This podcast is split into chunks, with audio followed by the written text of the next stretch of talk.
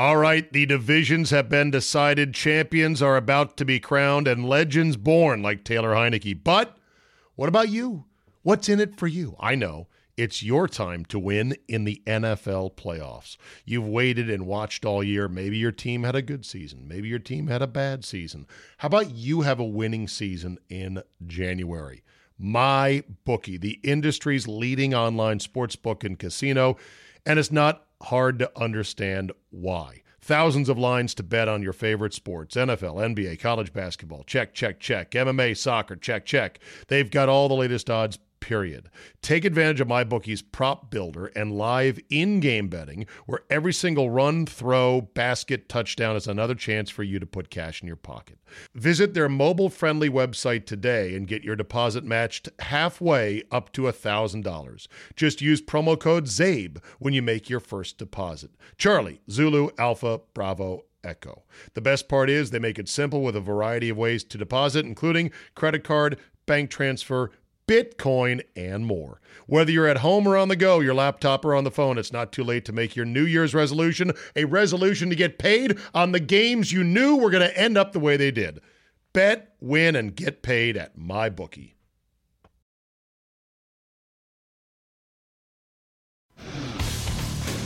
Today on the CzabeCast, old and busted, Kirk Cousins is an elite, so let's not pay him. New and fresh.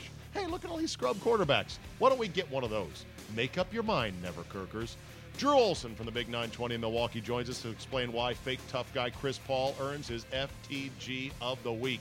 All that, and finally, a woman speaks out on just how out of control the hashtag MeToo movement has become. You got 45 minutes to kill, then buckle up and let's go!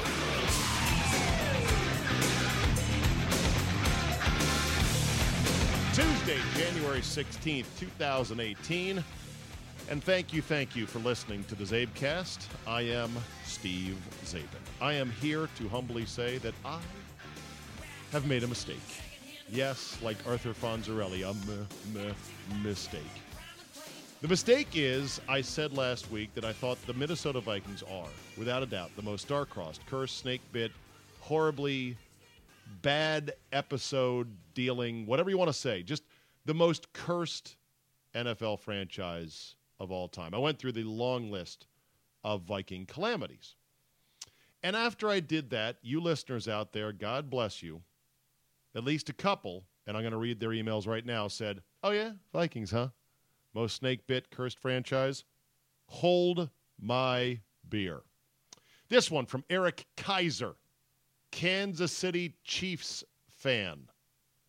Czabe, I wanted to give you my vote for the most cursed NFL franchise, and I don't think it's even close. It's my Chiefs. Yes, we won a Super Bowl in 1969. Only Detroit, though, Cleveland, and the Jets have had a longer drought than us. In the 1970s and 80s, our combined record is 126 and 163. That's 435.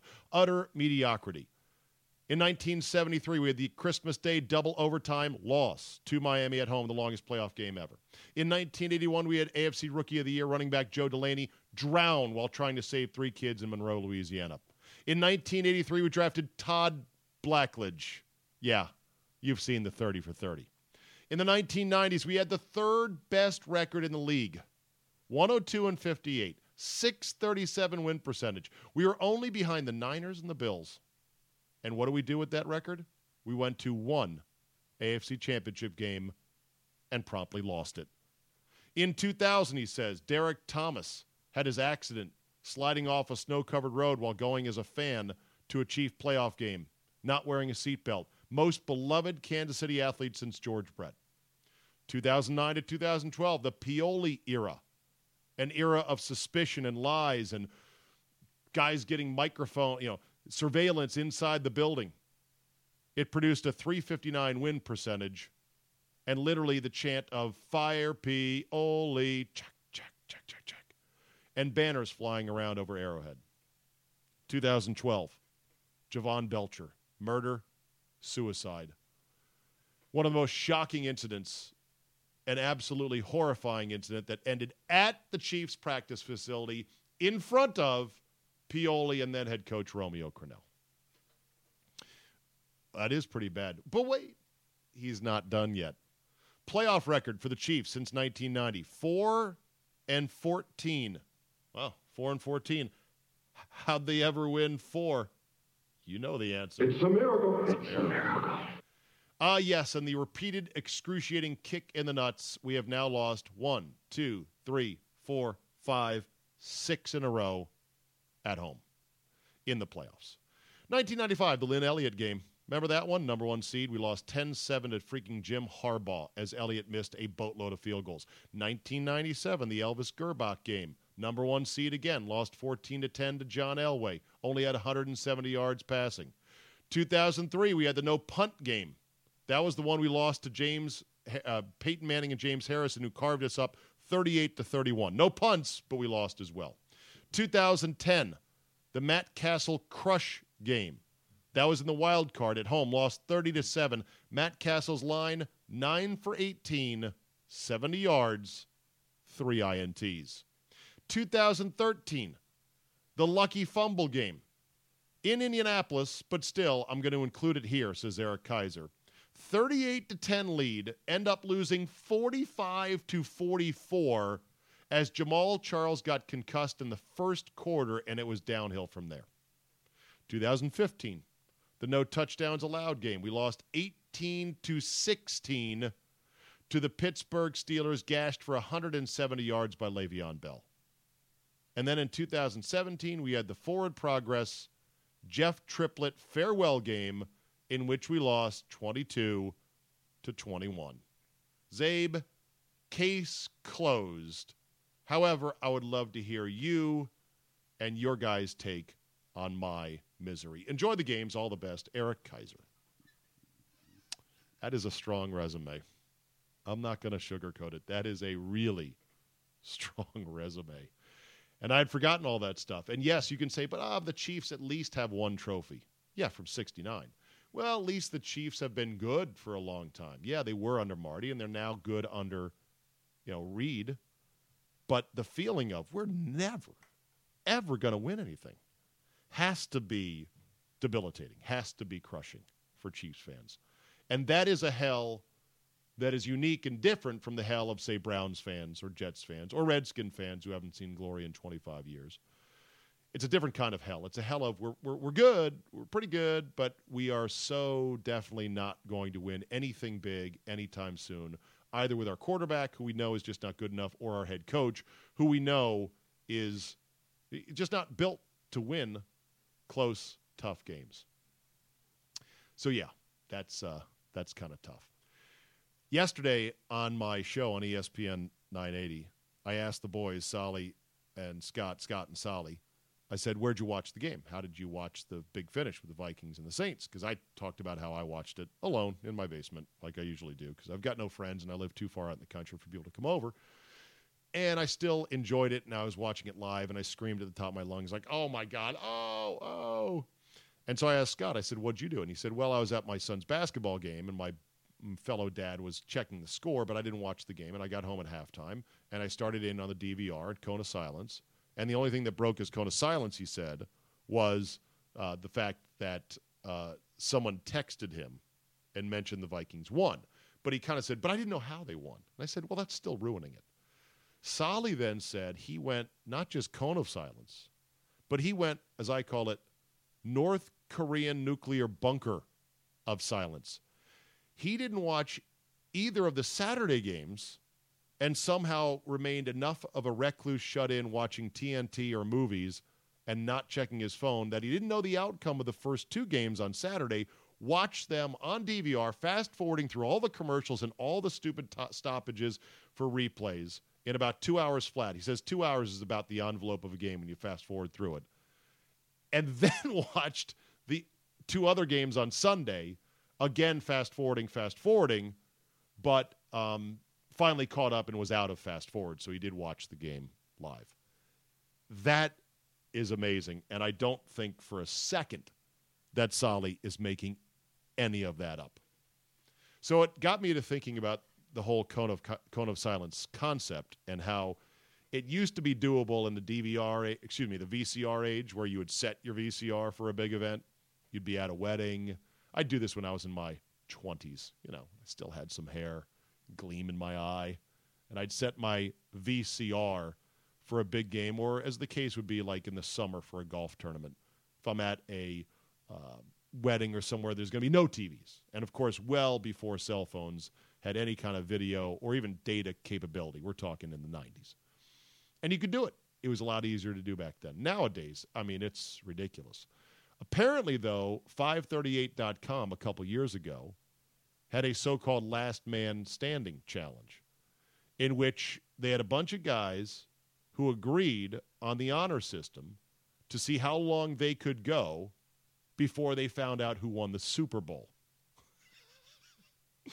There's no prize in it because you have to go on the honor system. But it was pretty funny to read. They had a spreadsheet of all the different ways in which their ability to stay standing ended. You know, how they, quote, died. You know, a Twitter troll was one explanation, or overheard it on a TV at the airport, or something else. It was pretty funny. I don't know if they still do this or not. And I'm not sure if there – it would be great if there was a way you could make it an actual contest. But I don't think there's any way to do that to be able to prove that you don't know something until we get mind reading. One last thing on the whole cone of silence and not knowing the outcome of games.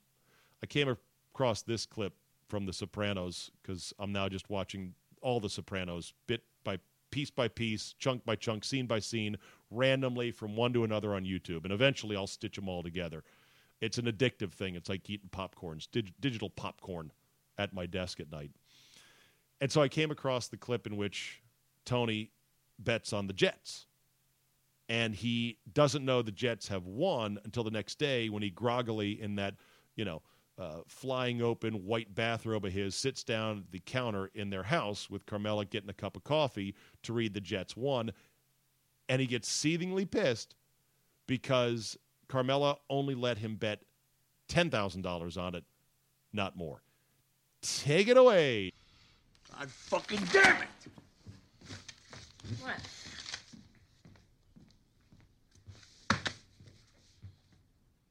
That's good, right? No. I only bet 10. But you won. What did I say? Huh? What did I tell you? It's a sure thing. You talk about this crap like it's science, Tony. I lost a lot of fucking money. You didn't lose. We could have turned your bullshit into a fucking $1 million. My bullshit? That spec house was my investment for my future. Here we go. Jenny Sack had to move in with her fucking daughter, Tony. Again with Jenny Sack, huh? John provided. She's a fucking hysteric. You ever think I might know what I'm doing?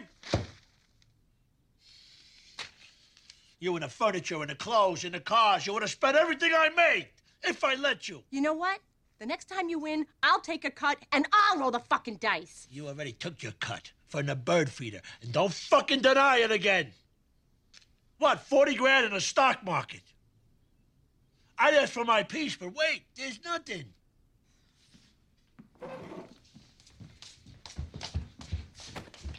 And that spec house, I made the down payment. I bought the materials. I leaned on that building inspector, and you had your thumb up your ass. So stop talking about your money. Let go of me, you piece of shit. Fact is, you're a shitty businesswoman who built a piece of shit house that's gonna cave in and kill that fucking unborn baby any day. And now you can't sleep. Fuck yourself! When I'm gone, you can live in a fucking dumpster for all I care.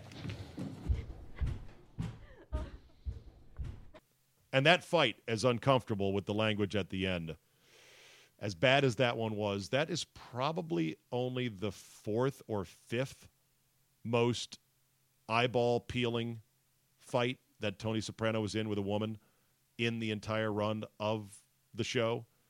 In fact, it was like the third worst fight with Carmela. And then if you count the fights with Gloria and others in his circle, that was nothing. But it was a classic fight. All right. Time to go to Milwaukee. Are you ready? All right. All right, joining us now on Tuesdays, as usual, from the Big 920 in Milwaukee, Wisconsin, afternoon host and 12-year Brewer beat and longtime friend of Czabe, our Midwest correspondent, Drew Olson, everybody. Hello. Good morning, Czabe. Let's bang on the drum, my man. I love it. The cheesy state theme song of Wisconsin, thanks to the Packers. You'll never shake this song. And there's a lot of versions of this song, too, I found out as I went looking for it. So. Are there a lot of cover band versions? Because the perfect Wisconsin combination of that song would be a polka band playing it. An authentic polka band. Do you have polka bands in Wisconsin? Do you have fish fries in Wisconsin? Oh, are you kidding me? Do you have ice rinks in Wisconsin? Oh, never mind. You have all of those things and then some. Oh, we had a dusting. We had our snow event, our first snow event, Snowmageddon 2018. I heard about that. Yes, and it was like 3 inches. Like for old guys like me, it was nothing, but it's wall-to-wall TV coverage and practically a run on bread and milk and toilet paper at the stores. That's so funny. I made Bob Madden, our friend, time-lapse video him snow blowing his driveway, and he did it, and it's like really good. And I told him, I said, I just get horny for seeing a lot of work done in 30 seconds, which is what time lapses are, you know. Like, wow, that's great. Like you're building a deck, put your iPhone up there, set it to time lapse, and then when you watch it, you're like, yeah, that went really quick.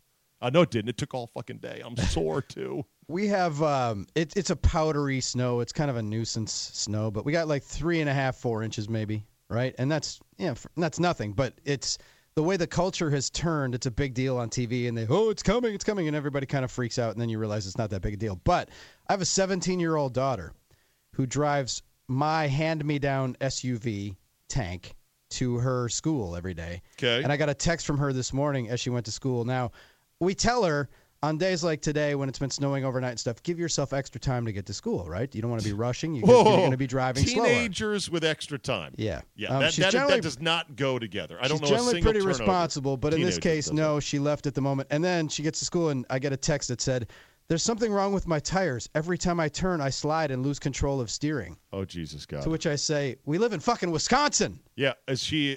Was she in four-wheel drive? I'm not sure. She was. Is it an actual four-wheel drive SUV? What kind of SUV is it? It's an old Acura MDX. Okay. And they made Acura MDXs that are front-wheel drive only. You know that. Yeah, they did. But this is not one of them. Okay. But this is like, it's kind of on-demand-ish. Do you know the difference between all-wheel drive and four-wheel drive? I do, yeah. And do you know the difference between on-demand all-wheel drive and four-wheel drive? Correct. Like, I had to find this out because I was trying to have a car where I had to go lock the hubs to do all that shit, you know? Oh, right, to get out and actually say, okay, we're going into four-wheel drive mode right now. Yeah, I had the hardest time trying to do research on which SUVs had the best actual four-wheel drive and not just the so-called, adaptive stuff. Yeah. And the car makers like to hide it from you. They like to use a bunch of mumbo jumbo. But unless it's true 4x4 four-wheel drive, you're really not getting the best you should get in weather. But you're really not. And any SUV, people think that they have these SUVs, but they slide around like everybody else. And what I told her is, we live in Wisconsin, and I said, just drive slowly and pump the brakes. Don't lock them. Now, this is her second winter as a driver, but we didn't get a lot of snow last year. Yeah. But it's pump the brakes. Don't lock them up. And you're going to slide around. And the tires are relatively new, so it's not the tires. It's human error here. Yeah. And then came the next text like, well, I drove into a snowbank. I'm like, are you at school? Are you okay? Yeah, I'm okay. It's like, all right then, just do better. Get better. Get off the snowbank and do better next time. Yeah, do better. And it's a thing where I should take her to Miller Park, which is empty now, getting ready for Brewers baseball in April. And practice donuts. Sliding around. Absolutely. Exactly. I might have to do that. Just get her there somewhere and just let her. And it is fun, and you carve it up. And I think it's probably technically something that the cops would pull you over for. Or if a cop sees you, they might come and say, what are you doing? But we're practicing. It's like legit. That's when you use the Jedi mind trick, and you just wave your hand and say, this is not the teenage driver you're looking for. And they'll say, oh, this is not the teen. I've got to go bust somebody else in another part of Milwaukee. All right, let's get down to business. Let's get to it. All right, this is driving me beyond fucking crazy that I'm having to do this right now with Redskin fans. And I want your input as a guy who has covered sports and covered teams and understands the way things work to help me get off of crazy and find some solace in somebody who understands what I'm talking about. Now, it'll break my heart if you agree with these morons, but we'll just see what you have to say. Basically, because we've got a Final Four that has three scrub quarterbacks, there are Redskin fans, Drew, saying, oh, see? Why are we spending all this money on Kirk? You don't have to in the league. And I'm slapping my forehead saying, so what you're saying is something unusual has happened once. Therefore, it is the new truth and the new light and the new way. And I'm going to forget everything else I knew in life and follow this new way. It's so unbelievably maddening. Your thoughts? That's the it's the Trent Dilfer principle. Trent Dilfer won a Super Bowl. You can win a Super Bowl with any bag of donuts, right? But it's an inside straight. This is like the poker analogy is, okay, poker, you got a pair of tens. Like with Kirk and the Redskins, you got a pair of tens. Well, you're not going to win anything with him. First of all, they're probably not even winning any hands right now, but that's just because the cards are not in our favor. It's not that pair of tens is not a good starting point or Kirk is not a good starting point. People are saying, no, trade those 2 tens in. Let's hit the 3, 4, 5, 6, 7, 8 of clubs. Because that's the way to play this game. Here's what you say, Czabe. You say, all right, imagine that instead of Sunday. Imagine that the NFC and AFC championship games were a month down the road. And you said to Jacksonville, and you said to Minnesota, and you said to Philadelphia, we know you like your team and everything, but fuck that. We're giving you Aaron Rodgers and a month to get ready for the championship game. How do you feel about that? Would you make that deal? Of course. Oh, but we can win. We like our guy. We want to win with our guy. We're going to win with our defense and our running game. It's so maddening. Quarterback is everything. It's the only thing, and I don't give a shit what these three teams have done in a fluky year where Rodgers was hurt and and Roethlisberger lost, and it just that's not how it works. How about this? Let's say that the Chiefs did not choke against the let's say that the playoffs worked out differently, and instead the Jaguars got fed right to the they got fed right to the Patriots in the first game, and they got knocked out right away. Let's say that happened. Then are you going to say, oh, you know, they're doing it right with the way they're building because Blake Bortles is good enough? You might say, oh, my God, Blake Bortles is still not good enough. Other teams have Tom Brady and Aaron Rodgers. We need to step up our game. This doesn't work. But because they're in the championship game now, people are saying this is the new model. I understand. Yeah, I get your frustration. And I know you're kind of on an island. You're on Kirk Cousins' island by yourself. I'm not on an island. There's people here. We're the mainland. It's the island that keeps yelling at us from the island of never Kirkers. They're like, and here's the thing. They're changing their logic, Drew. They're changing their logic. The old and busted logic is Kirk Cousins is not elite enough. He's not good enough. We're not going to win anything with him. We need to do better. We need to get a real franchise quarterback. The new hotness is, oh, we don't need any good quarterback. We'll just get some scrub like Case Keenum. So wait, what is it? Kirk's not good enough, or we don't even need anybody decent? Pick your poison, make up your mind, and leave me alone, for God's sake. Just pay the man his money. It's not your money. What do you give a shit how much he makes? Well, that's the thing. Everyone, I've always said this, everyone loves to be the smartest football guy in the room. And what allows fans to think they're so smart, being the world's greatest capologist, because they will then go, I'd get Tyrone Smith for $5 million a year, and I'd be doing much better and have money left over for, Jimmy Sipanovich at safety or something like that. And they show how smart they are because, look, I'm an armchair capologist. It's ridiculous. In the modern NFL, if your quarterback's not your highest paid player, you probably are doing it wrong. Shitty team. You're doing it wrong, or you're getting lucky. You're getting lucky like the Vikings are. The Vikings, they had a stat that Case Keenum, I think, had like a 5.6 passer rating on downs he was pressured, and that's not good. No. And he looked overwhelmed at one point in that game, and I'm thinking they're hanging on by a thread. And if the Eagles, who love to pressure, can score 20 points on Sunday against that Vikings defense, I think they got every chance in the world to win. I would actually say that they're, in my book, I would bet the Eagles. I think they're going to win that game straight up. Really? Of course, that's your Packer fandom Viking hatred. No, not even. Through. It's just that the Vikings, the refractory period for the Vikings after that porn star orgasm they had on Sunday is more than 7 days. You're right, unless they are James Dean, and they're going to be hard to come again this quickly. Hell yes, and not only that, like you said, I mean, the Eagles, the Falcons are a better offense perhaps than Minnesota or comparable. Julio Jones, they have Stephon better Diggs. They have better pieces, but they have not operated that hot because of Sarkisian. They haven't, but they've scored 10 points. I mean, and the Eagles' defense is good enough to hold that Vikings offense in check, so it's a matter of can Nick Foles, can they win with 14 or 17? Yeah. Can they do that? A moment, everybody, to congratulate Drew for being the first guy to use refractory period on the CzabeCast. That is a new one there, and that's why and that's why this podcast does have the explicit warning label on it, which some people said, like, I got a screen cap on Twitter where someone is trying to download the CzabeCast on iTunes, Ding, and Google Play, Ding, and all these other places, and he said, what's this, Czabe? My administrator, it says, your administrator has blocked this material due to explicit content. And I'm like, hey, man, take that up with your administrator. I'm not your administrator. Yeah. I think it's a setting in your phone in which on iTunes you can set like your parental controls. Yeah, so I can't download NWA? Apparently not. Oh, and you can't download this podcast because there's a fleeting F-bomb here or there and some adult themes like coming and refractory period. But okay, as compared to football. It reminds me of other one-time exceptions in sports. Like, remember that one time an NBA team won the title without any stars? It was the Pistons. When they beat the star-studded Lakers, they had, Rip Hamilton and Ben Wallace and a bunch of dudes. And nobody then said, well, let's go get rid of our stars because the Pistons did it. It was just that trick that almost proved the rule. You know what I'm saying? I don't think anyone's won an NBA title since having a star. No. At least one star, if not two or three now.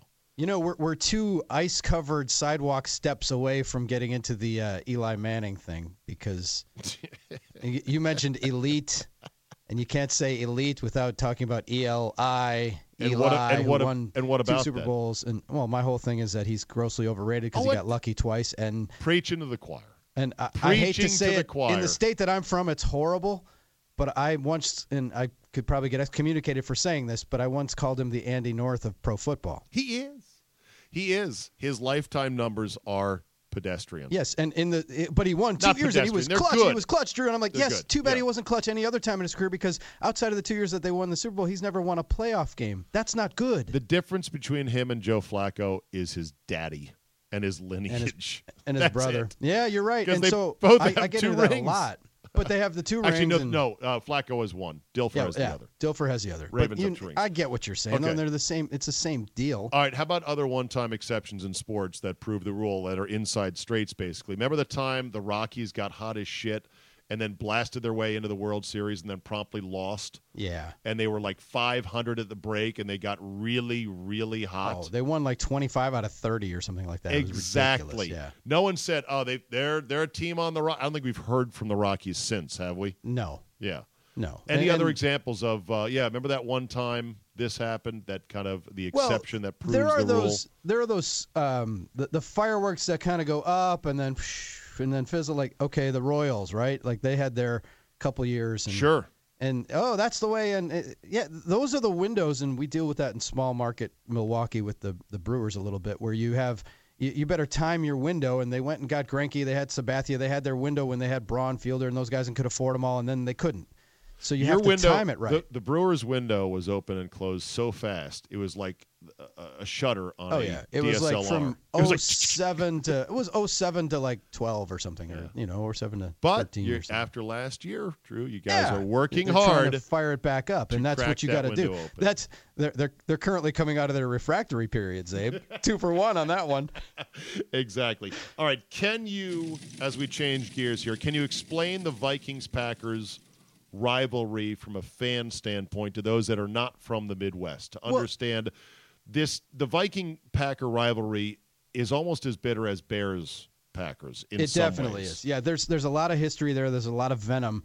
But it's been lying dormant a little bit because the Vikings were irrelevant for a number of years after Favre left. I mean, it's always going to be there because of Favre, and there's always going to be that history and the heated games and that Ragnar and that horn and Chris Hovan, the guy who used to get in Favre's face all the time, and Randall. With the face paint. Yeah, they used to have their guys, and there's some really heated games, but for a while, it's been a while since both teams were good, which is what it takes. Now, the Bears thing will always be simmering, and it's always there, but it's not as sweet when, you know, one team sucks and the other team's good. That's what we've had for the last, 10 years or so. Does Minnesota as a state look down on Wisconsin as a state? Is there in a the little cities, bit of that? Maybe in the cities, maybe, but it's more. Is it's Minneapolis, nowhere near St. the venom Paul, between Illinois, Wisconsin, Chicago, Wisconsin. You say Chicago to people here, and they'll get pissed. You say Twin Cities. Oh, I like going up there for the Mall of America. I like it. It's a nice trip. I like going up there for the mall. It's Minnesota, nice. It's more us against Chicago. Chicago is seen as the big brother, and is more hated. But in terms of the teams, it depends on how they're playing. And at this point right now, people hate the Vikings, and they'll say, oh, we hate the Vikings as much as the Bears. No, you fucking don't. You're lying to yourself. Whose hockey is better, Minnesota's or Wisconsin's? Because there's a lot of great hockey players. It's much bigger in Minnesota. I mean, hockey is still like not a going concern. Population-wise, Minnesota as a state has you guys in Wisconsin by what? Another 30% bigger. Yeah. I mean, just the and Minneapolis, St. Paul is a much bigger market than Milwaukee. Much bigger than Milwaukee. Yeah. Okay. Yep. All right. And I think a lot of the friction there, as I've seen just from my years with Bob and Brian and being up there, is that the douchey dude bro fanboys of the Vikings clash with the douchey dude bro fanboys of the Packers and the Cheeseheads much more than, say, Bears and Packer fans. Like, there is a real grinding of when a Packer fan up there sees purple, they're like, ugh. Yeah. And it's whichever team is better at that time, and where the more, it's the recency effect. But true, the Bears thing will always be, we hate them. They come up here and they spend the summers up here. You go to Lake Geneva or Door County, where there's a bunch of Illinois people that take over in the summer, and people fucking hate them. Yeah. And Minnesota people don't have that impact. And also there's the fact that Green Bay and the Packers are title town. And you have how many Lombardi trophies gleaming in your case? Well, that would be 4. And 13 world titles, right? Right, 4 Lombardis and 13 world titles total. And how many do the Minnesota Vikings have? None for the thumb. 0. That's the saying here, is none for the thumb. None for the thumb. But maybe this is their year, though, Drew. You got to, as a sports fan, you understand that destiny dust is real. And it cannot be ignored, and they seem to be glittered in it right now after that game on Sunday. I do, and it's that was their moment, and that's their highlight. What was the play? It was Buffalo 7 Heaven or Buffalo. You mean miracle? The miracle in Minnesota was the Music City Miracle. It was Buffalo Right 7 Heaven, I think, was the play call. It was? Yeah. Didn't you see that? Oh yeah, Mike Silver wrote that column. Yeah, the name of the play call was like Buffalo Right 7 Heaven is going to be their rallying cry. It's going to be painted in man caves, and the picture of Diggs will be everywhere. Yeah, that's their moment, and that's the documentary. And hey, man, more power to them. I know that a lot of fans here would love to see them lose in just the most horrific fashion. Now that they've had their victory, they've had their moment. Now they can go and get their nuts crushed on a missed field goal and go back to being the Vikings. Wow, and you as a Packer fan will not. You promise not to rub it in, right? Oh, of course not. No, I mean we're just here not in the playoffs. It's so surreal here that the Packers were exited so fast that it's surreal. Speaking of Packer news, Aaron Rodgers, it's confirmed now, dating Danica Patrick. Your thoughts, Drew? We've had an internal dialogue here in the studio. My producer of my daily show, Armin, is disappointed. She's not worthy of being Wisconsin's first lady. He doesn't think she's hot enough or up to the standard that Aaron Rodgers should be pulling. A little old too, right? She's a little older than him. I still think 40, she's a smoke show. She's 35, 36, 35, oh, really? 36. Okay. He's like 34. Okay. But shouldn't he be 10 years?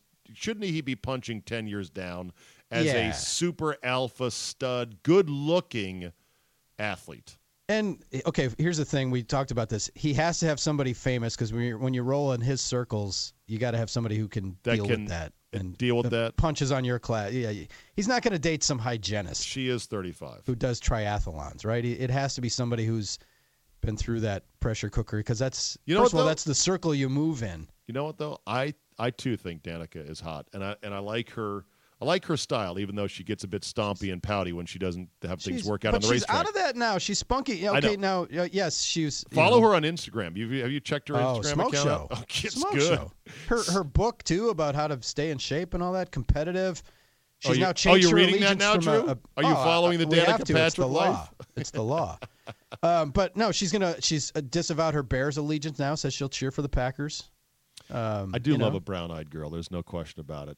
Yeah, she's lovely, and it's. I keep hearing, well, she's not hot by the surreal. Okay, my producer called her the Campbell soup of like hot soups. Like she's just like average and just acceptable, but not like to die Campbell for hot. Soup of hot. That's funny. You know, now that I look at her, she's got a little hybrid of Megyn Kelly, who I love, younger by about 10 years, and a dash of maybe Angie Harmon. Perhaps? Oh, yeah, that's true. I can see that. Super fit. What about Olivia Munn? I think is older. And yes, Olivia Munn, a little bit of that dark-eyed. He clearly might have a type, like A-Rod. A-Rod likes those kind of Amazonian women, blonde, Drew, bodybuilder types. Don't we all have types? Yeah, I think Aaron might be developing a type that I don't know about you, but my peenie just went. Oh. Yeah, I'm on Danica's Instagram account now, and holy crap. She does look good in every regard. However, you said, dental hygienist. I bet you could find a dental hygienist who is every bit as hot as Danica Patrick. No question. And is in shape, and you're like, wow, she's a really good-looking middle-aged woman. Wait, is 35 middle-aged? What's 35 called? Is it young? 35 is not young. It depends. If you subscribe to the theory that women aren't worth a plug nickel unless they look 25 and younger... Then she might be. That's a theory?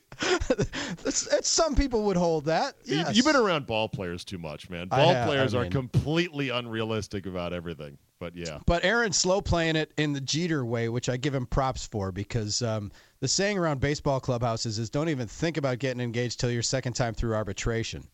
Wow. Right? So that's the thing. Because you don't want to be... All right. I want to be hauling around your A-ball wife. One more before we play an exciting new segment called FTG. I'll explain it in just a second. But before we get to that, I just want to ask you, Drew, are you as done as I am with win probabilities? You know that after an amazing game or a finish, somebody trots out from the Nerd Lab on Twitter, according to ESPN Stats and Info, the Chiefs had a 97.2% chance of winning with 4.5 minutes left in the game, and they lost. I am done with this bullshit. Of course, any amazing outcome in which a comeback or a miracle play wins the game is going to have preceding it a very high percentage of win probability. I'm done with it. Your thoughts? Reminds me of my trip on a cruise. I was with my buddy Johnny Vegas. We were getting our balls blown off on a crappy cruise ship casino at the blackjack table. And after about 45 hours of just progressively getting more pissed, we kind of had an all-in hand. And we both were sitting with 20s and watched a female dealer who's about 4 feet tall of Polynesian descent pull 7 cards to a 21. And shove it up our ass. That's win probability for you. Yeah, my boy Johnny Vegas almost flipped over the table as we left and exited. He took his beer bottle, a Miller Lite, spiked it into a garbage can, made people think there was an explosion on the ship. A 4-foot Polynesian dealer. It was really bad. A sweet woman named Ming or Chong or something like that. 7, 2, 1, 8. She was smiling while she did it, and I thought my boy was gonna flip the table. Hey, it was only a 7 card backdoor 21. Oh yeah, I've seen the 8 card ones before, and those are a sight to behold. Oh man, I can't even imagine having lived through the 7. So let me get this straight, and maybe I should investigate more, because I'm sure some numbers nerds are going to say, well, you don't like it because you suck at math, Czabe. That's well established. You even admitted if you just knew a little bit about math and statistics, you'd appreciate the virtues of win probabilities. Okay, fine. I guess they're taking, a database of previous games in which Team A was leading Team B in Sport X with Y number of minutes and seconds left. And they just they data mine that, and they pull it all out and go, well, historically, this is what percentage of the time that team wins. Is that how they do win? I'm pretty sure. Yeah, that has to be right, because otherwise, the guys like Nate Silver from 538, like he got to start at Baseball Prospectus. I met him and his guys, a decade ago at the winter meetings when they were, kind of trying to get established. And they were doing this kind of stuff, and they were mining that data, and it's transformed sports, no doubt. And like they had at 538, they've been uncanny with elections. They had Trump like 30% to win or 35% to win, and you think that's better chance than the Vikings had, right? You know, right. Compared to the Vikings at that point, you know, who were 96% to lose that game. But win probabilities, they're all backwards looking, aren't they? Because like when you say, like for example, if the Packers with Aaron Rodgers are down 8 with 38 seconds to go at their own 35. That win probability might be 50-50 because he's that fucking good. If you have any other quarterback, then the win probability might be 2%. That's true. You know what I'm saying? And I'm not sure that actual win probs that are quoted account for, well, who's actually in charge of winning the game. But I don't know. You know what? You numbers nerds out there, help educate me. Oh, my God. There's a picture of Danica with Hannah Storm. God, it's like mother-daughter. Man. Hannah's not that old. It'd be like older sister or aunt. Aunt, maybe. Aunt Hannah, because I'm a huge Hannah Storm fan as well. Well, actually, technically, it probably could be. But it would be like a very just out of high school mother-daughter. Okay. We're going to play a new game here, Drew. And I hope you're up for it. It's called FTG, otherwise known quite simply as fuck that guy.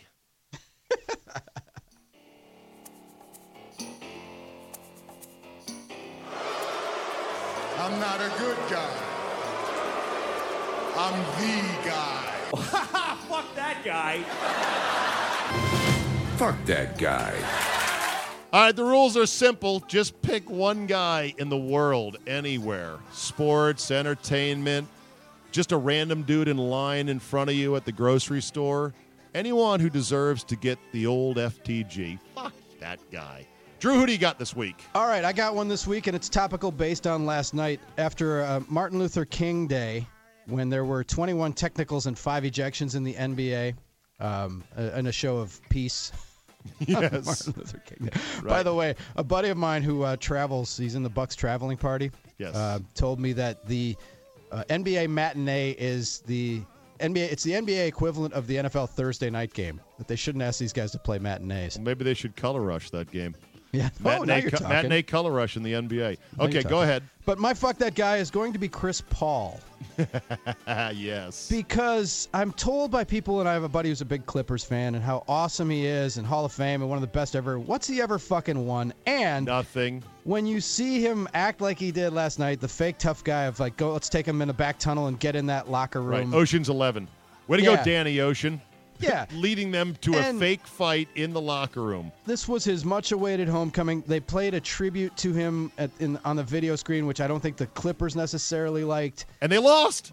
Yeah. Which is great. And they're ripping Blake Griffin's shorts off, and they're getting into it with the coaches. So for Chris Paul, that's pretty much summed up his career, though. Here he is, people who've played with him said he's hard to play with, and he's a bitcher and a backstabber, and he's the kind of guy. He's exactly the kind of guy that would then lose the game and then go try to start a fight. So, in honor of Chris Paul, Drew, fuck that guy. Yeah. I really hate your ass right now. Boy, that posted up really nice, didn't it? It was totally random as well. It was pretty good. All right, my FTG for today, my fuck that guy, goes to one Teddy Valentine, longtime peacocking Big Ten college basketball referee. This happened a while ago, but I never got to it. He turned his back on Joel Berry of North Carolina, who was being held on a outlet pass, and he tried to say, hey, man, I got held. You see that? And Ted Valentine turns his back and folds his arm like some drama queen. And it was like, you got to be kidding me. Ted Valentine has been doing shit like this for years in college basketball, and he then claimed victim status by basically saying, I'm thinking about retiring after this. I don't want all this attention. I was trying to defuse the situation. Hey, Ted Valentine, fuck that guy. Love it. All right, any closing thoughts today? We got to dive into that because it's funny because the Big Ten, the referees are getting to be rock stars. And in basketball, you had Ed Hightower, and you have these guys that seem to work every game. No, I liked it. Hightower was good. Don't besmirch him. I won't. I liked him. But there's like a handful of refs, and maybe even Gene Steratore because he's recognizable, But there's a handful of refs who seem to work every game, and they'll be working in Kansas one night and then Hawaii the next night and then Durham, North Carolina the next night. And it's like, why don't we have more and better referees? But that's interesting. With the calls in that we've seen in the NFL, the calls now in the NBA, I would say we got to dive into who has the best officiating, because as much as it takes slings and arrows, Czabe, I think baseball umpires might have the best batting average of anybody out there. Interesting. Nats fans recalling this year's Game 5 at home against, oh, shit, who do we lose to this year again? I forget. Cubs? Yeah, the Cubs, thank you. Yeah. There was some horseshit calls in that game, and all the Kings replay machines couldn't fix them. In fact, replay fucked us on a off-the-base play at first with our stupid backup catcher who thought he was going to steal behind a runner at second base in a two-run game in the seventh inning. Yeah, that's smart. Painful. All right, but Drew. I'm just on batting average, just the way that the officials. Okay, yeah, we can talk about the best and worst officials in each sport coming up next week. As always, follow Drew on Twitter at Drew Olson MKE, and listen to a show on the Big 920 in Milwaukee every day from 1 to 3 in Milwaukee, noon to 3 in Madison. If you have the iHeartRadio app, you can listen to the whole damn thing. Very good. Don't work. Bang your drum all day and bang Drew on Big 920. Thank you, Drew. I can't wait. This is my refractory period for the next CzabeCast. Refract, my friend. We'll send you out today with this from the world of hashtags. Hashtag Me Too. Recently, it was funny because Floyd Mayweather was apparently oblivious to the whole hashtag Me Too movement, and instead was bragging about some expensive new car he had, and people summed up the usual outline or online outrage about this, and I'm just laughing, thinking like Floyd Mayweather does not care. Like, he doesn't know, he doesn't care. You are completely wasting your time. That said, all along, sensible people, mostly men, but also some women, have said, hey, whoa. We got to kind of slow down a bit on this hashtag Me Too, because there is a difference between rape and sexual assault and sexual harassment at work and sexual misconduct, and then there's sexually inappropriate behavior, and then there's all different variants of things that you might say, well, I didn't like that, that was creepy. Doesn't arise to a crime, and if you're not in an actual workplace environment, what are you actually saying there? But at the height of the Me Too movement, 3 months ago, I guess. Has it been 3 months? Maybe less than 3 months. You would have been shouted down as a lunatic and a heretic and burn him at the stake if you were to dare to say, whoa, this is kind of getting out of control. Well, I'm going to play you some audio today from a prominent female television personality who has pushed back against the latest incident of hashtag Me Too, and that involves comedian Aziz Ansari. And Aziz Ansari recently won a award, an Emmy, something like that, for I think his TV comedy series. I think it's called Last Man Standing, ironically enough. And he had recently won an award, and apparently a young woman, she was like 23, he was like 35, so it wasn't completely out of the context, went on a date with him and went back to his apartment in Manhattan, and things got sideways. And she talked about this in an interview with a website called babe.net. I've never heard of that website. Anyway, she writes, Ansari wanted to have sex. She said she remembers him asking again and again, where do you want me to fuck you now? While she was still seated on the countertop, she says she found the question tough to answer because she said she didn't want to fuck him at all. I wasn't even really thinking of that. I didn't want to be engaged in that with him, she said, but he kept asking, so I said, next time.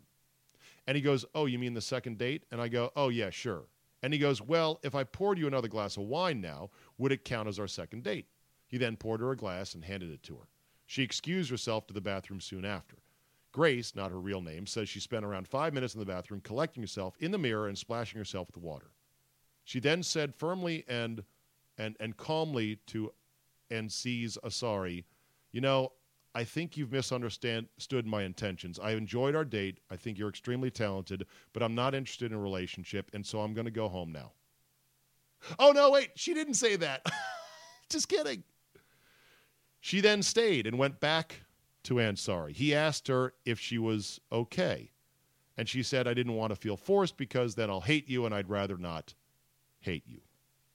I guess this proceeded then on.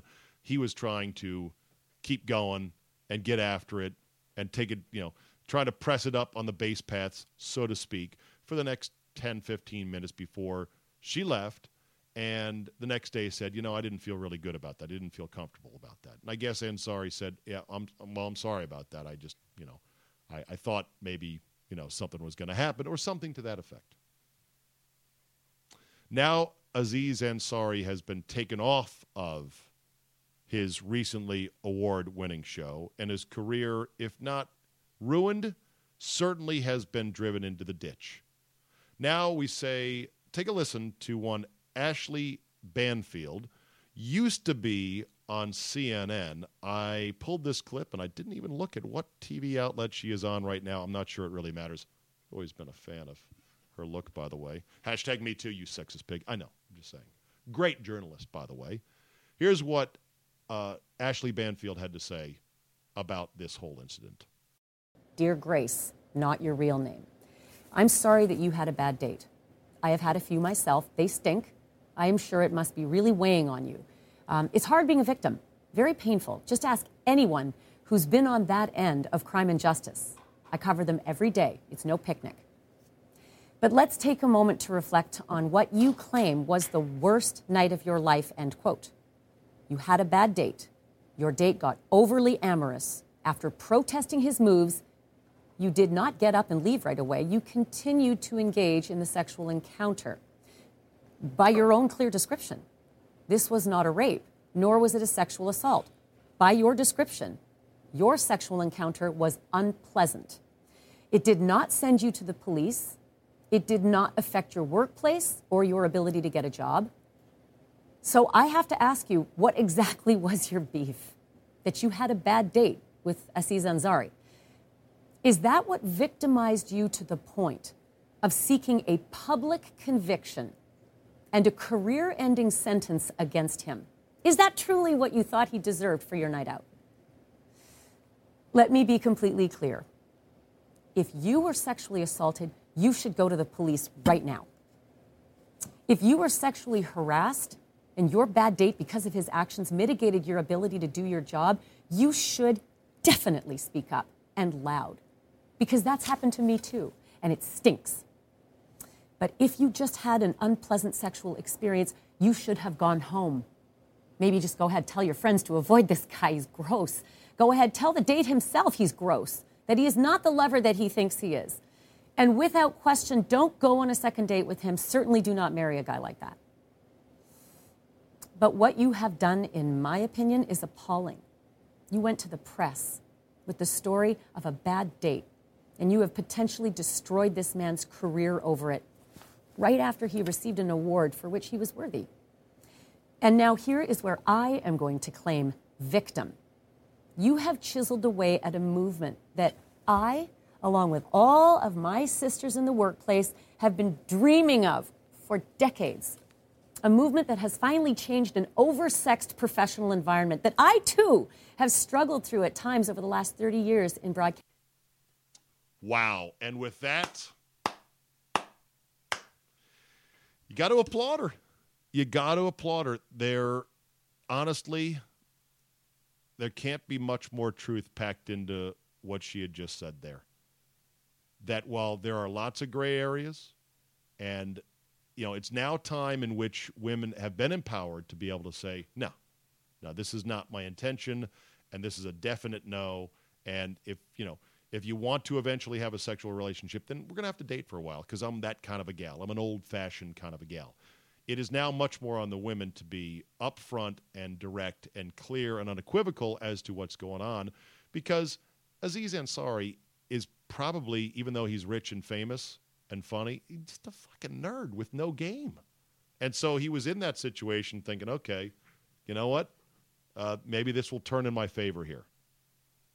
But Ashley Banfield, I wonder what the reaction to her is going to be. I'm sure she's going to catch a mountain of shit from women that say, you still don't get it. You don't get it. You'll never get it. How dare you say that? Stay tuned, I'm sure, for more. And that will do it today on the CzabeCast. Thank you so much for listening, everybody. Please subscribe on iTunes. It is submitted to Google Play.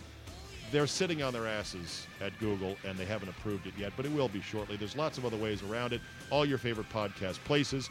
And, of course, tell two friends, please. I really appreciate it. You can reach me at Czabe@yahoo.com. Follow me on Twitter at Czabe, and, of course, Czabe.com, my website for even more content from me and archives of these shows on SoundCloud and more. Thank you for listening, everybody. Have yourself a great Tuesday, and we will see you next time.